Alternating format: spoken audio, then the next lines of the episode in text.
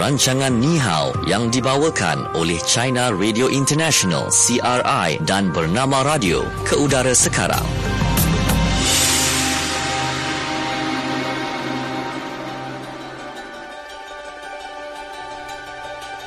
Okey, kembali waktu ini masanya untuk program Ni Hao yang dibawakan oleh China Radio International bersama dengan saya Syuhada Armawan. Okey, dan untuk uh, anda yang menantikan segmen kuis kenali China, masih lagi kita teruskan pada hari ini iaitu uh, pada segmen uh, selepas segmen Fokus Malaysia. Okey, uh, kita akan ajukan soalan kepada anda dan anda boleh menjawab sekiranya tahu jawapannya. Okey, wang tunai RM50 hadiahnya pada hari ini dan nak tahu jawapannya macam mana nak cari anda perlu dengar segmen Fokus di China. Okey. Baik, jadi untuk waktu ini kita uh, bersama dengan rakan kita yang telah pun bersedia di China Radio International. Kita ada Satria. Hai Satria, ni hao. Okey, ah sekali lagi kita cuba sapa rakan kita di sana. Hai Satria, ni hao Satria. Hai, selamat Oh, okey. Su, boleh dengar ya? Boleh dengar. Hai, Ah. Su, semalam itu uh, pesta idagang sebelas-sebelas di China. Adakah melalui macam Lazada atau uh, Tianmao, Taobao membeli belah? Ada. Kerana ada potongan besar ya. Betul betul. Uh, saya pun beli barangan yang saya rasa macam murahnya daripada uh, sebelum ni. Uh, jadi saya belilah uh, dan saya sedang menunggu barang yang saya beli itu sampai. Ya, katakan sekarang kalau di China diaturkan 800 kereta api laju untuk Wow. menghantar bungkusan. Wow, 800 kereta api laju nak hantar bungkusan. Uh, Ya. Ini sangat memberansangkan lah dan kabarnya juga kalau kita lihat uh, di, kerana uh, apa promosi 11-11 itu uh, Alibaba Group juga mencatatkan jualan idagang dengan nilai 268.4 bilion renminbi ya dalam tempoh 24 Ya. jam. Ah, Ya. okey itu dia. Uh, semalam ramai saya rasa uh, mereka yang uh, kata mencuri peluang sebenarnya untuk membeli belah dan nantikanlah nanti uh, bulan 12 ada 12-12 pula. Ya, Ah. sebenarnya sema, uh, kalau pada malam semalam ramai orang lah, mereka tunggu hingga pada uh, pukul 12 baru bermula boleh Betul. uh, klik Mm-mm. dalam uh, telefon pintar supaya boleh bayar. Hmm. Tapi di, kerana ada gangguan biasa kerana terlalu orang menggunakan internet ada gangguan. Mm-mm. Selalu bayar gagal gagal bayar. Tapi saya rasa nanti kalau sudah ada 5G mungkin tak ada masalah macam Mungkin tak ada masalah. Uh, saya rasa lebih laju lah, lebih lancar lagi proses untuk membeli belah dalam talian ni. Uh, bercakap tentang 5G, kita uh, nak kongsikan topik kita dalam fokus di China. Fokus China. Okey, baik. Uh, baru-baru ini ya, uh, kita tahu 5G sekarang dalam proses. Uh, macam di Malaysia juga dalam orang kata proses pembangunan untuk 5G kan. Dan uh, kabarnya di China baru-baru ini mengumumkan kumpulan kerja dan juga panel pakar bagi penyelidikan dan pembangunan ataupun R&D teknologi telekomunikasi 6G. Ah, bukan setakat 5G. Okey, Kementerian Sains dan Teknologi menyatakan R&D mengenai 6G masih pada peringkat permulaan dan pelan berkaitan akan disusun untuk mengkaji hala tuju pembangunan teknologi tersebut.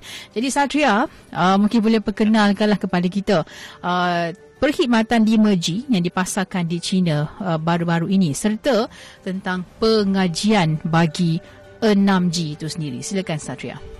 Ya, sebenarnya kalau ketika kita dengar berita ini, memang juga amat terkejut kerana 5G belum menjadi uh, Dominan cukup lagi, digunakan popular ya. Ha. Tapi sudah ada 6G. Tapi kalau bagi uh, macam uh, Huawei, dia mempunyai teknologi 5G yang tercanggih di dunia. Tapi dia sekarang katakan bukankah kerana ada sekatan dari Amerika Syarikat, tapi uh, CEO-nya Ren Zhengfei dia katakan boleh langsung jual teknologi 5G kepada syarikat-syarikat teknologi uh, telekomunikasi dari Amerika Syarikat. Bahkan sudah ada bincangan dari dua bidang. Mm-hmm. Mengapa? Dia katakan kerana sekarang sudah 5G sudah mula itu zaman 6G.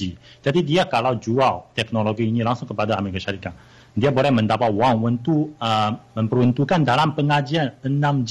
Mm-hmm. Jadi sebenarnya 6G sudah nampaknya uh, sudah dimulakan tapi berbagai negara-negara masih ada persaingan yang cukup uh, dahsyat dalam bidang tersebut. Selain China kita lihat Amerika Syarikat macam Korea Selatan dan Jepun, Finland semuanya memperuntukkan banyak dana dalam bidang tersebut. Dan kalau lihat 5G memang kalau pada 1 November ini atau satu hari bulan bulan inilah tiga syarikat telekomunikasi yang terbesar di China iaitu China Mobile, China Unicom dan China Telecom. Tiga syarikat tersebut secara rasmi mengeluarkan pakej untuk 5G. Mm-hmm. Dan ramai orang sebenarnya tanya sekarang katakan uh, apa berapa lajunya 5G. Mm-hmm. Jadi bila kita boleh menggunakan uh, telefon pintar 5G dan apa memang hebatnya kalau branding dengan 4G dan sebenarnya sekarang sudah ada jawapan saya rasa. Kalau li, uh, package 5G yang dikeluarkan oleh ketiga-tiga syarikat telekomunikasi, kita ambil contoh iaitu uh, China China Mobile. China Mobile dia mengeluarkan uh, package dalam lima peringkat. Yang paling murah itu 128 yuan hmm. untuk data yang boleh digunakan 30 GB kalau lihat beranding dengan pakej 4G di China punya, seperti sekarang saya punya, saya menggunakan pakejnya hanya 60, uh, 88 yuan sebulan saja. Jadi kalau lihat pakej uh, 5G itu, yang paling murah itu pun 128 yuan. Memang sudah mahal sedikit. Dan tapi kalau kita lihat um, data yang boleh digunakan, kalau yang pada pakej yang paling murah itu pun sudah ada 30 GB. Ini cukup mm-hmm. banyak kalau berbanding dengan sekarang. Dan oleh itu sebenarnya kalau kita lihat harga puratanya memang uh, tidak meningkat secara besar-besaran. Cuma kerana kita tahu kalau dengan zaman 5G uh, kelajuannya cukup besar ini bermakna nanti macam video yang di-download atau gambar-gambar kita ambil saiznya pun semakin besar. Jadi ini akan menggunakan lebih banyak data-data. Jadi ini pun mengakibatkan nanti mungkin kos kami untuk dalam bayar telekomunikasi akan meningkat. Mm-hmm. Macam sekarang kalau pakej itu akan ditingkatkan kira-kira saya rasa 50% lah sekurang-kurangnya. Dan sama ada telefon pintar 5G sudah boleh diguna. Sebenarnya di pasaran China kalau uh, telefon pintar 5G sudah di, dipasarkan sejak uh, 4 bulan hingga hmm. sekarang. Okay. Masih stabil, tak ada laporan yang uh, negatif. Bahkan sama ada sekarang sudah boleh diguna uh, telefon pintar 5G untuk menggunakan perkhidmatan 5G yang disediakan oleh syarikat telekomunikasi. Sekarang sudah ada orang cuba kerana kalau tiga syarikat tersebut mereka sudah mengeluarkan perkhidmatan di 40 bandar di China punya. Uh-huh. Termasuk macam Shanghai, Beijing, Guangzhou ini bandar metropolitan yang paling um, terbesar di China mesti ada. Dan mereka sudah ada orang cuba macam kalau dalam rumah rumah untuk melayar laman web menonton video bagaimana dan kalau keluar untuk masuk kerja dalam perjalanan bagaimana dan kalau masuk ke uh, kawasan CBD untuk masuk pejabat bagaimana guna nampaknya masih semuanya sudah boleh guna cuma ketika dalam perjalanan sekarang peliputan uh, isyarat 5G ini uh, hanya mungkin di uh, jalan tak ada masalah kalau masuk ke subway masih belum ada mhm. isyarat mm-hmm. dari 5G. Ini mungkin nanti perlu tunggu um, fasilitinya dilengkapi lah pada masa depan. Mungkin uh, ada jangkaan itu pada hujung tahun depan semuanya akan dilengkap. Dan bagaimana penggunaan 5G ini mungkin sekarang kita hanya tahu mungkin uh, ikut kebiasaan kami pada dulu hanya mungkin melayari laman web untuk menonton uh, media sosial, menonton video sahaja tapi nanti ketika ada 5G sama ada ada pengguna yang lain sama ada ada uh, bukan hanya untuk melayar uh, media sosial mengguna menonton video filem sahaja. Sama ada dengan kelajuan ini kita menggunakan telefon pintar. Boleh ada banyak uh, kaedah-kaedah yang lain untuk menggunakannya. Ini belum pastikan kerana kita perlu tunggu nanti semuanya uh, teknologi atau fasiliti sudah lengkap. Nanti tunggu dan lihatlah. Dan bagaimanapun kita lihat kali ini dalam CII iaitu Expo Impor Antarabangsa China di Shanghai sebenarnya. Semua pavilion sudah diikuti isyarat 5G dan ada banyak penggunaan nanti uh, menjadi satu trend pembangunan.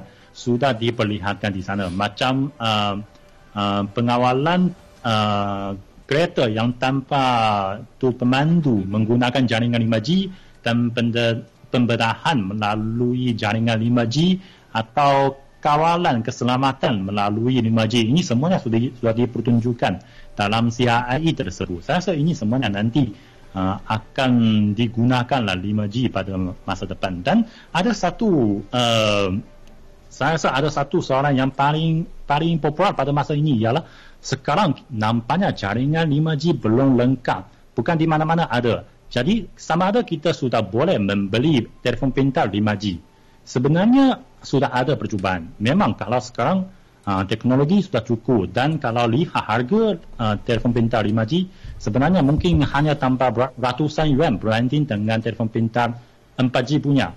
Jadi harganya pun tak begitu mahal. Satu lagi kalau menggunakan um, telefon 5G meskipun belum bayar dengan pakej yang begitu uh, tinggi pakej 5G, Han tetap menggunakan pakej 4G punya iaitu dengan kos yang cukup rendah. Sebenarnya masih juga boleh menggunakan uh, perkhidmatan 5G cuma uh, kelajuannya ada sekatan iaitu 300 MB setiap saat tapi kelajuan ini kalau banding dengan um, 4G sudah naik tiga kali ganda. Mm-hmm. jadi maksudnya kalau kami sudah ada satu telefon pintar 5G kita masih bayar dengan pakej 4G sahaja. Tapi sudah mengguna, sudah boleh menggunakan perkhidmatan yang tiga kali ganda berbanding sekarang punya.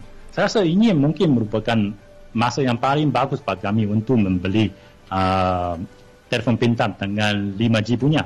Dan kalau selain 5G kita lihat kalau 6G sebenarnya pada awal bulan awal tahun ini pada tahun uh, pada bulan Mac lalu lah di Finland di satu universiti sudah menganjurkan uh, sidang kemencak 6G yang pertama di dunia mm-hmm. di satu bantan namanya Levi di Finland dan berbagai syarikat-syarikat yang dalam bidang tersebut macam Nokia, macam Qualcomm, macam Huawei semuanya mengeluarkan jangkaan terhadap perkhidmat uh, perkembangan perkhidmatan 6G pada masa depan iaitu bagi mereka sekarang kalau 5G masih nampaknya jaringan yang di uh, atas bumi sahaja.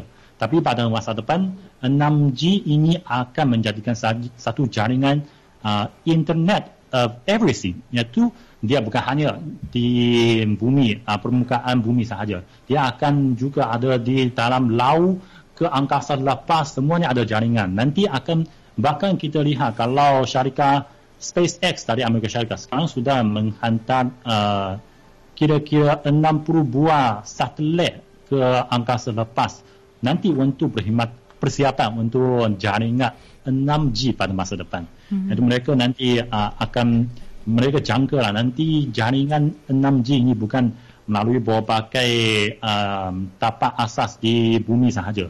Dia akan hingga ke laut hingga ke angkasa lepas dan kalau bagi Korea Selatan Korea Selatan syarikat telekomunikasi terbesarnya SK dia sudah berkhidmat uh, memumumkan kerjasama dengan Nokia dengan Ericsson pada bulan 6 ini untuk bersama-sama menerapkan itu teknologi 6G dan kalau Samsung pun sedang mengadakan pengajian berkenaan. Dan kalau Jepun kita lihat sebenarnya pengajian asas tentang berbagai bahan-bahan yang digunakan untuk uh, teknologi 6G bahkan teknologinya semuanya cukup maju.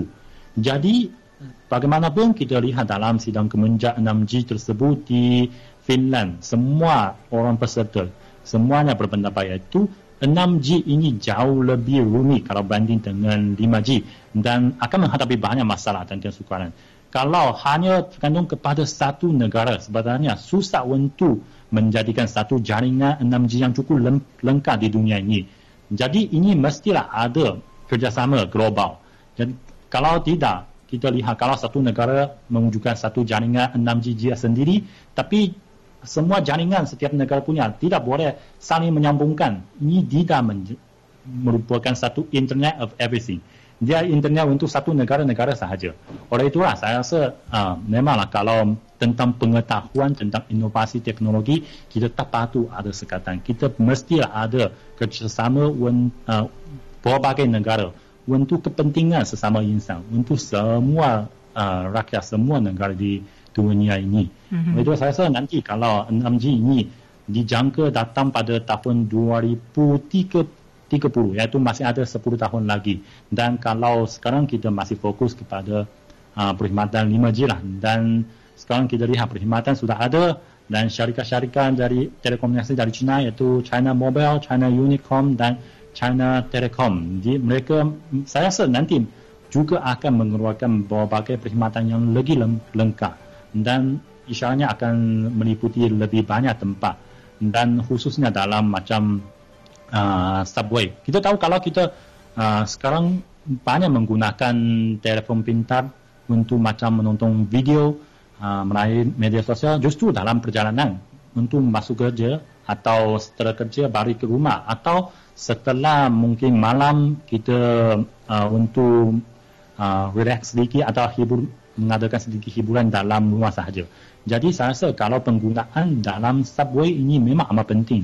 Tapi sekarang nampaknya di bandar sekurang-kurangnya di bandar Guangzhou macam cukup metropolitan yang cukup besar di China punya masih belum dilengkapi. Saya rasa ini nanti perlulah ada peruntukan dari berbagai syarikat-syarikat telekomunikasi supaya fasilitinya dilengkapi. Nanti perkhidmatannya boleh mematuhi keperluan lah kami. Mm-hmm. Okey betul lah kalau kita tengok uh, tentang uh, generasi kelima ya ataupun mm-hmm. 5G ni uh, ia boleh uh, memberi kelebihan dan juga keuntungan di setiap uh, sektor yang ada uh, di di dunia ini ataupun kalau kita nak fokus tentang di Malaysia banyak sebenarnya yang beri ataupun mendapat tekanan uh, impak yang positif Betul. ya antaranya mungkin PKS sendiri uh-huh. ya ataupun uh, industri mungkin dari sudut uh, pertahanan dari sudut komunikasi dan uh-huh. sebagainya jadi uh, keperluan data pengguna sentiasa meningkat dan ia didorong oleh pelbagai aplikasi terkini seperti ada yang suka melayari video kan Betul. kualiti tinggi seperti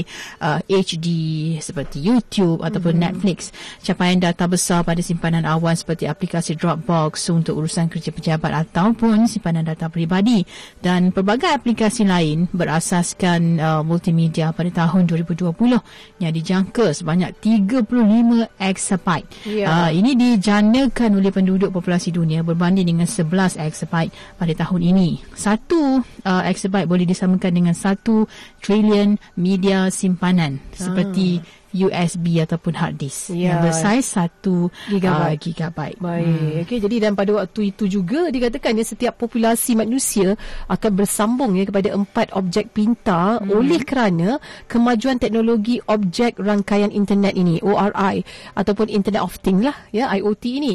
Dan faktor-faktor ini dijangka menyebabkan kesesakan pada rangkaian yang sedia ada. Nah, lantas ini juga dikatakan mendorong kepada keperluan untuk mencapai teknik-teknik pemancaran yang lebih termaju. Hmm. Hmm. Dan uh, kalau kita tengok ya teknologi 4G contohnya ya uh, generasi keempat ini uh, ia dilihat seperti tidak mampu untuk memenuhi keperluan data pengguna uh, dalam tahun 2020 ini nanti kerana teknologi-teknologi yang diguna pakai pada rangkaian sedia ada sudah pun mencapai tahap genting kalau kita tengok pada tahap ini. Hmm. Jadi perlulah wujudnya perancangan dan persediaan seawal mungkin untuk naik taraf kepada rangkaian seterusnya sebelum rangkaian infrastruktur ini uh, jadi terbatas ya daripada menawarkan perkhidmatan untuk menampung aplikasi-aplikasi yang kita tengok memang canggih-canggih hmm. kan ya. Okay. Sekarang pun kadang-kadang kita naik tak tahu macam mana nak guna aplikasi ni. Betul betul. Hmm. Dan uh, dalam bertiga termudah kita lihat bayangkanlah apa akan terjadi kalau tidak ada persiapan awal dibuat kepada rangkaian 4G yang kita guna sekarang ni kan. Hmm. Pastinya pengguna mungkin tak boleh nak tengok YouTube dah. Yeah. Uh, nak dengar panggilan suara yang berkualiti tinggi melalui uh, VOLT pun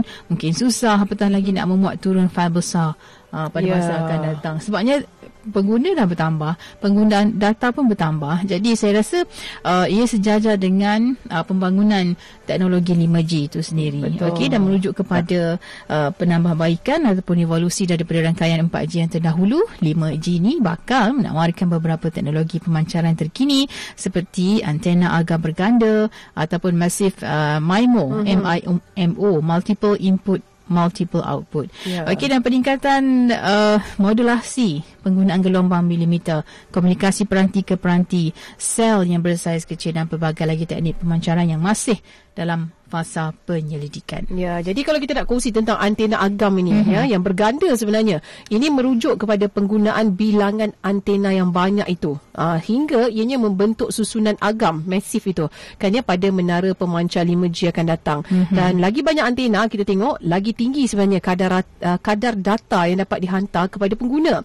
Jadi Teknologi ini dapat membantu mengurangkan kesan gangguan kepada pengguna kerana antena tersebut mempunyai kebebasan ya untuk ikuti pergerakan peranti 5G nanti. Hmm, ya. Dan dijangkakan ya sebanyak 128 antena akan dipasang pada menara pemancar berbanding 3 ataupun 6 saja ya di kawasan-kawasan yang padat uh, antena ini ya pada hmm. menara pemancar 4G buat masa ini. Jauh lah beza tu. Ah. Kan 3 dengan 6 dengan 128. Ah, banyak beza. sangat tu. Beza sangat ni. Itu yang laju tu. Ah, saya rasa macam belum keluar kat mulut lagi baru terniat je dah sampai dah. Okey. Dan uh, modulasi yang tinggi ya uh, merujuk kepada perubahan isyarat pengguna seperti suara, video dan gambar kepada isyarat bersesuaian untuk dihantar ke dalam saluran rangkaian. Contohnya isyarat analog radio yang menggunakan modulasi frekuensi ataupun FM untuk dipancar dilancarkan kepada pengguna. Jadi rangkaian selular pula berasaskan teknik modulasi digital. Dan pada rangkaian um, 4G 64 QAM yang merupakan teknik modulasi digital yang tertinggi. Namun ini hanya benar uh, kepada pengguna yang berdekatan dengan menara pemancar saja. Yeah. Uh, mana mereka yang dekat dengan menara itu dapat elok. Dapat elok lah. Uh-uh. Uh, kalau yang jauh ni dia macam kejap ada kejap tak ada. Betul tu. Kan ya, hmm. di pedalaman mungkin susah nak dapat coveragenya di tempat yeah. tinggi mungkin kan ya.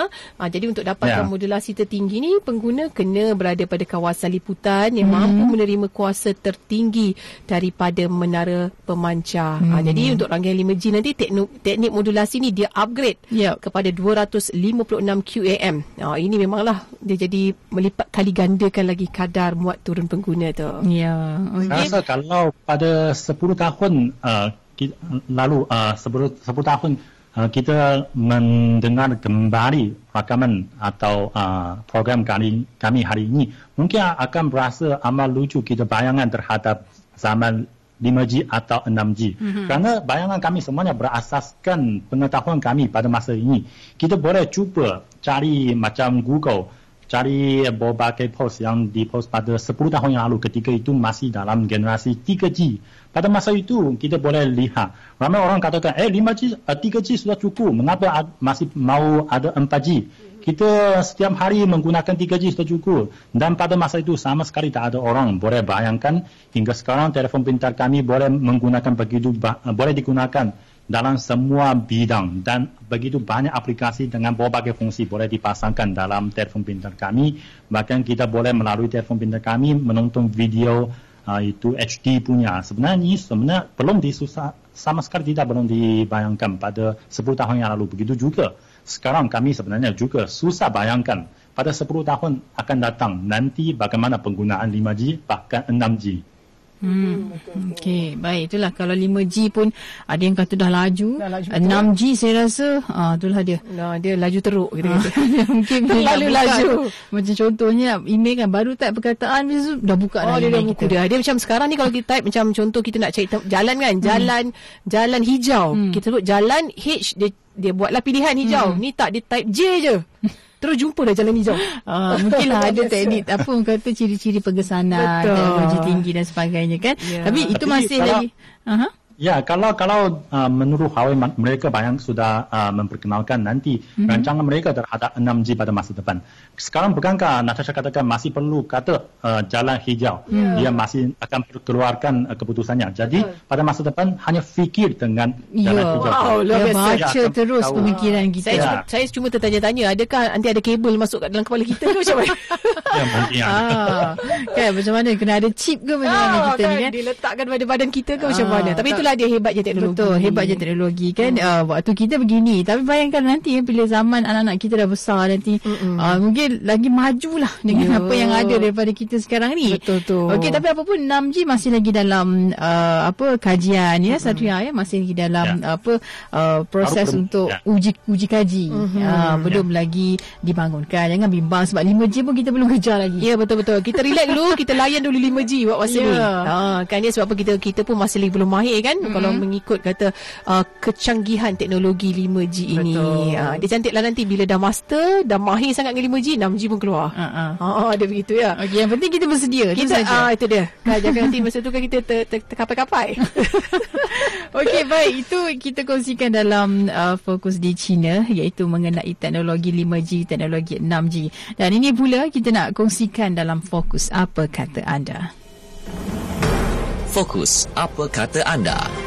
Okey, soalannya adalah adakah anda menggunakan pelan data prabaya atau pasca bayar? Uh-huh. Okey, jika anda uh, ada uh, rangkaian 5G, bagaimana anda memilih pakej data bulanan seperti data akses internet, panggilan dan SMS, panggilan penerimaan muzik dan video dan lain-lain lagi. Uh-huh. Uh, apa yang anda nak utamakan bila uh, anda menggunakan plan uh, apa uh, plan data anda tu sama ada prabayar ataupun pasca bayar dalam rangkaian 5G, apa yang anda anda mahukan dalam hmm. sistem tersebut. Ya, hmm. yang mana menjadi keutamaan? Ah, Betul. Kita lihat sekarang bila ada package-package yang show kan, ada yang kata macam saya jarang call, saya tak suka call-call. Uh, jadi saya dia perlukan data yang banyak. Ya. Uh, jadi dia ambil package yang data lebih. Hmm. Uh, kan ya, ada yang rasa macam tak naklah data lebih ni kan, tak sempat back call, senang sikit ceritanya.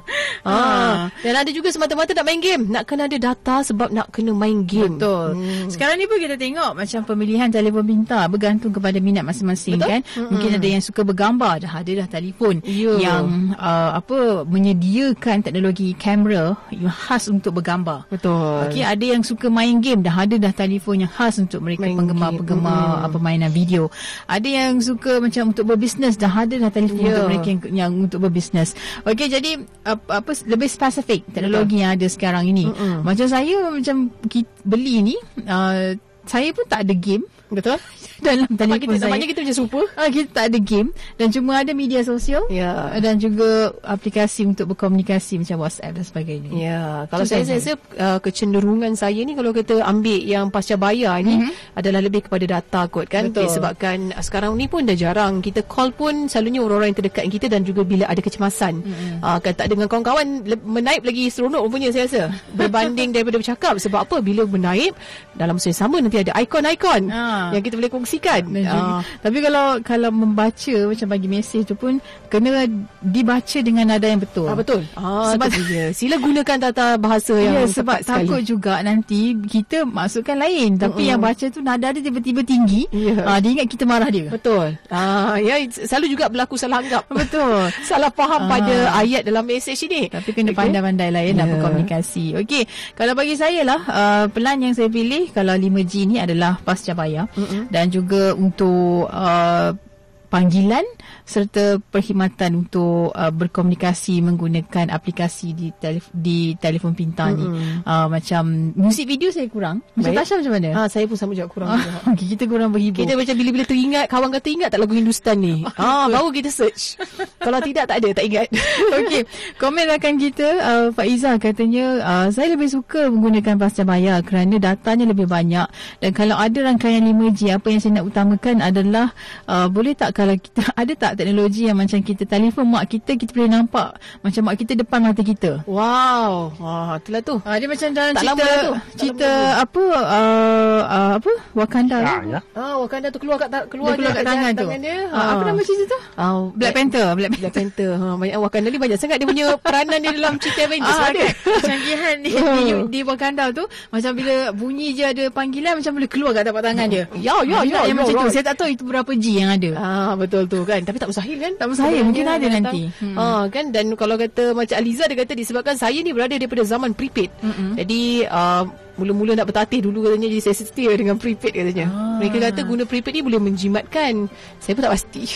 Tapi dulu saya pun guna prepaid juga. Saya pun guna juga. Ah, tapi kalau dulu beza prepaid dan sekarang. Kalau dulu nak top up Paling sikit pun RM30 je. Yo, kan. Sekarang ni sedang-sedang RM5 pun ada. Sekarang boleh minta. RM3 pun ada. Kita boleh pau. kawan. Kawan.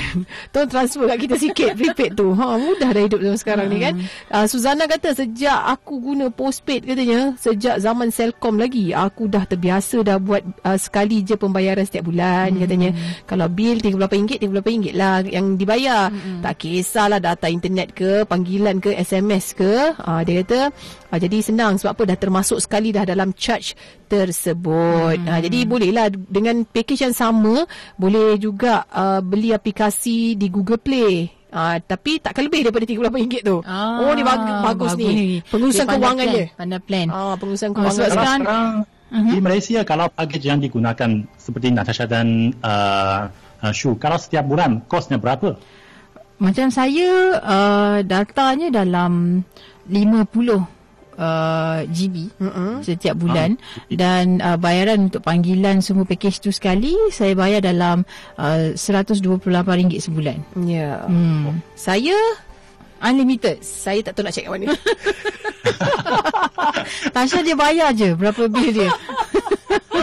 Uh. tapi saya tahu kalau data dia unlimited lah. Mm-hmm. Uh, kan ya sebabkan uh, itulah dia kadang-kadang bila keperluan uh, anak-anak pun nak tengok yeah. video kan. Uh, sebab sekarang kongsi dengan anak lah ni. Uh, betul. Macam Satria kita pernah kongsi kan Satria kan kita, uh, anak-anak sekarang kan belajar kan menggunakan uh, aplikasi dah betul, sekarang betul. ni. Yeah. Uh, kadang-kadang kesian tengok-tengok tak download-download lagi.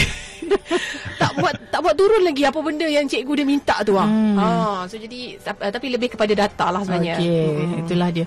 Uh, dan uh, package kalau di Malaysia Malaysia paling paling murah pun macam tadi lah saya rasa RM38 ya, ya, ya, kan adalah. ini hmm. saya rasa macam student-student yang baru masuk universiti hmm, kan yang dah, dah upgrade sikit lah dah tak akan prepare yeah. dah postpaid kan uh, uh, itu pun ayah dia bayar tepat sekali Okey. Okay.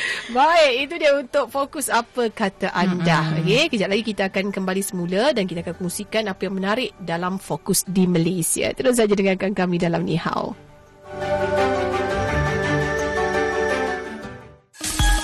Orang yang berani bertindak sahaja mampu mengubah kehidupan. Ubah kehidupan anda dengan mengikuti program Info Business di Bernama Radio, stesen berita bisnes anda. Anda kaki melancong, suka melawat ke tempat-tempat menarik serata dunia? Pastilah momen-momen indah sepanjang perjalanan wajib anda abadikan sebagai kenang-kenangan. Jom sertai pertandingan video pendek anjuran Pusat Kebudayaan Cina CCC di Kuala Lumpur dan anda berpeluang memenangi hadiah wang tunai RM5,000 dan tiket penerbangan ulang alik ke China dengan tema China Beyond Your Imagination. Mari rebut peluang ini dengan menghantar video kreatif anda. Durasi bagi setiap penyertaan adalah di antara 1 minit hingga 5 minit dan setiap penyertaan mestilah menepati tema dengan membawa mesej perkongsian pengalaman yang terindah dan terbaik semasa berada di China. Muat naik video pendek anda di Facebook beserta hashtag China Beyond Your Imagination, hashtag CCCKL Video Contest 2019 dan hashtag Visit China. Selain itu, hantar penyertaan lengkap di laman Facebook China Cultural Center di Kuala Lumpur. Tarikh tutup penyertaan pada 9 Januari 2020. Jadi tunggu apa lagi? Sertailah sekarang. Bernama Radio menyokong Wawasan Kemakmuran Bersama 2030. Wawasan Kemakmuran Bersama 2030, WKB 2030, menggariskan 10 sasaran awal yang berpaksikan keberhasilan dan penekanan terhadap pencapaian negara termasuk meningkatkan keluaran dalam negara kasar KDNK, meningkatkan pendapatan kumpulan B40 dan mengurangkan jurang pendapatan antara kaum. Menurut buku WKB 2030, yang dilancarkan Perdana Menteri Tun Dr. Mahathir Mohamad pada 5 Oktober. Antara sasaran tersebut adalah KDNK benar berkembang pada kadar purata sebanyak 4.7% setahun pada harga malar dan disasarkan mencapai 3.4 trilion ringgit pada harga nominal. Sasaran lain yang digariskan adalah purata pendapatan wajar berasaskan perbelanjaan tidak kurang daripada RM5,800 sebulan bagi kumpulan isi rumah B40. Selain itu, gaji penengah bulanan antara kumpulan etnik Bumi Putra, China dan India disasarkan pada nisbah 1 nisbah 1 nisbah 1. Hashtag Kemakmuran Bersama. Hashtag Makmur 2030. Wawasan Kemakmuran Bersama 2030. Terdapat kira-kira 1 juta perusahaan kecil dan sederhana PKS yang menyumbang 37.1% daripada keluaran dalam negara kasar KDNK, 66% daripada pekerjaan dan 17.3% daripada ekspor Malaysia.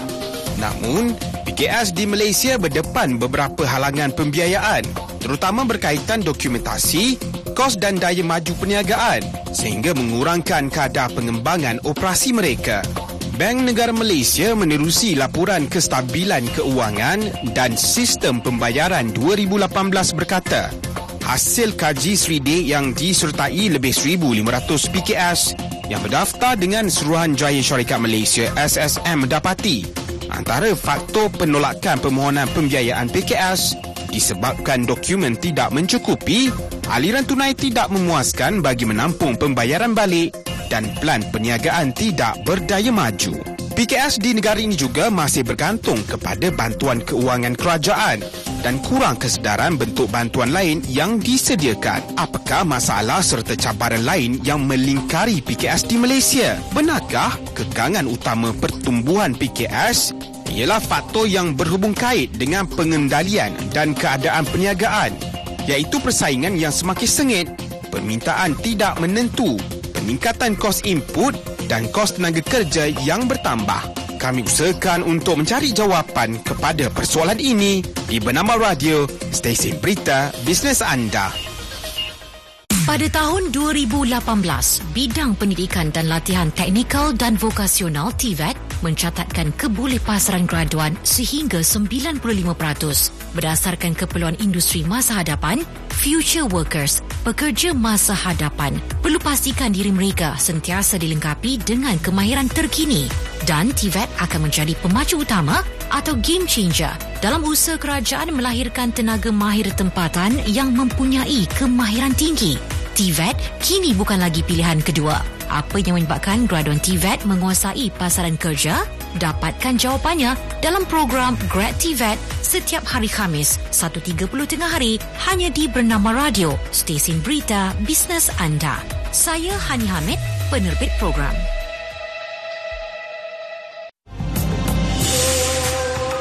Teruskan mengikuti rancangan Ni Hao yang dibawakan oleh China Radio International CRI dan Bernama Radio.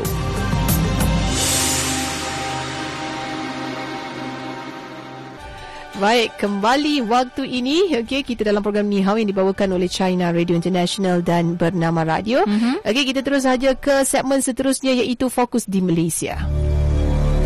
Fokus Malaysia.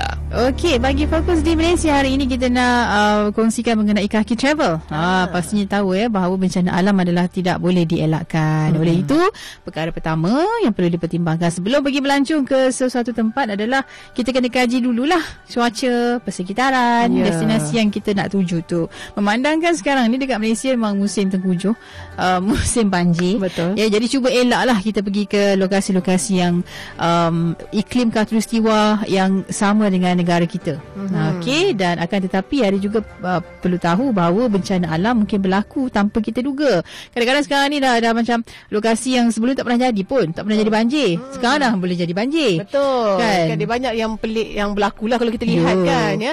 Uh, dan uh, kalau kita tengok um, katakan kita sedang mm-hmm. melancong kan di sesuatu tempat kan di sesuatu negara mm-hmm. kemudian tempat tu dilanda banjir ha ni yang kita nak kongsikan apa yang kita boleh lakukan ya yeah. okey pertama sekali patah balik betul ah itu boleh senang kena orang kata macam kalau kita rasa macam ada lebih selamat kita patah balik patah balik patah lah balik lah okay. tapi bergantung juga kan kadang-kadang mungkin kena naik flight uh-huh. nak patah balik kalau jalan kaki tak apa kan ya tapi boleh rancang untuk uh, pulang kembali ke tempat ataupun di rumah yang selamat uh, lebih selamat, selamat. Ya, okey dan uh, jika anda melancong dengan kereta. Anda mungkin dapat kabar berita bahawa destinasi pelancongan anda tu uh, banjir. Mm-mm. ya maka batalkan saja perjalanan anda. Uh, ini kerana risiko kereta anda dibawa arus air nanti yeah. ataupun mungkinlah kita pun rasa macam tak selamat kat situ kan. Namun uh, jika anda melancong dengan kapal terbang ataupun pengangkutan awal yang lain tak ada pilihan untuk patah balik. Mungkin boleh cari hotel yang lebih selamat ke? Ya? Yeah. uh, okey. dan segera anda berlindung di kawasan yang tinggi. Uh, sebaik saja tiba di destinasi travel anda tu anda dapati kawasan tersebut sedang dilanda banjir. Maka carilah tempat yang tinggi untuk berlindung uh, dan cari hotel yang bertingkat. Dan minta hmm. untuk dapatkan bilik yang paling atas lah ya, uh, untuk kan. selamat daripada banjir. jangan rendah sangat okey? Hmm? dan tingkat satu. Ya, nak duduk, saya nak duduk ground floor. Saya sama je. saya tak ada pusing oh, saya nak duduk kat lobby dia kata kan? Alah hai, macam mana kan?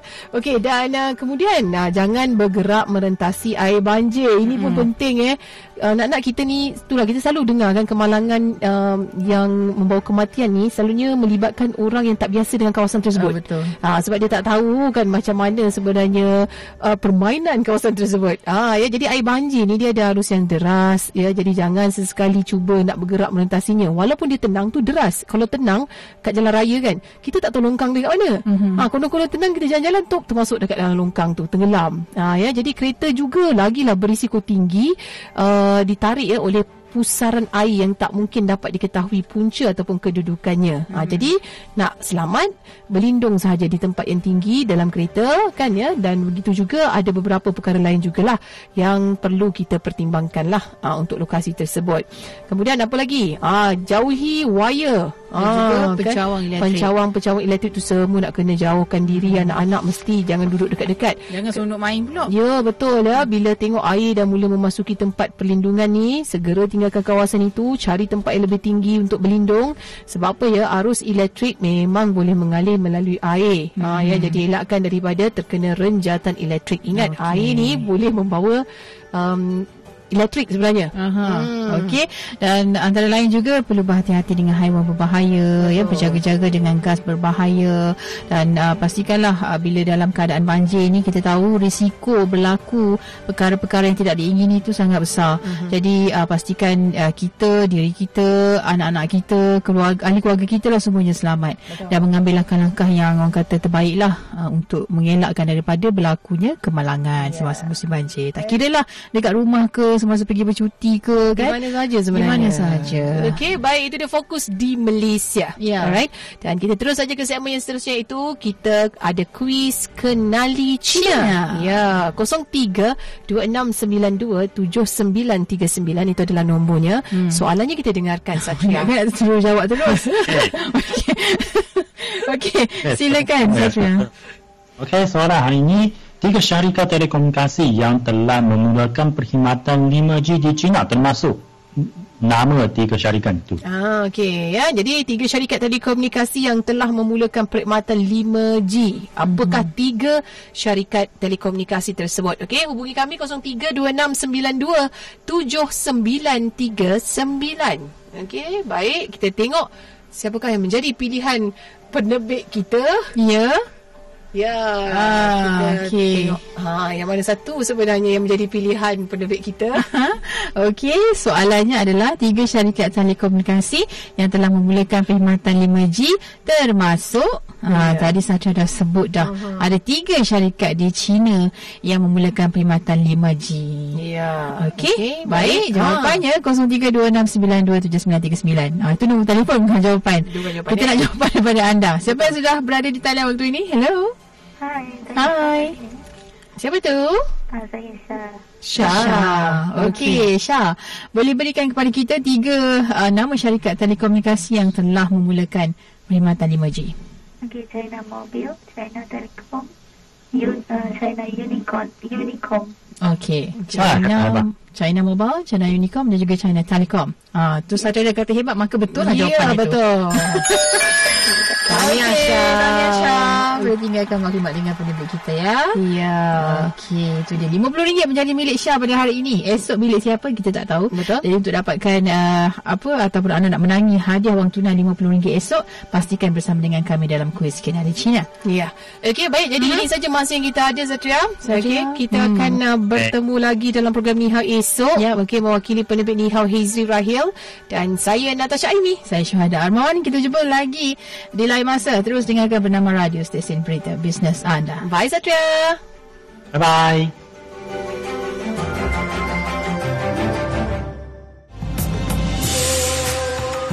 Sekian rancangan Ni Hao yang dibawakan oleh China Radio International CRI dan Bernama Radio.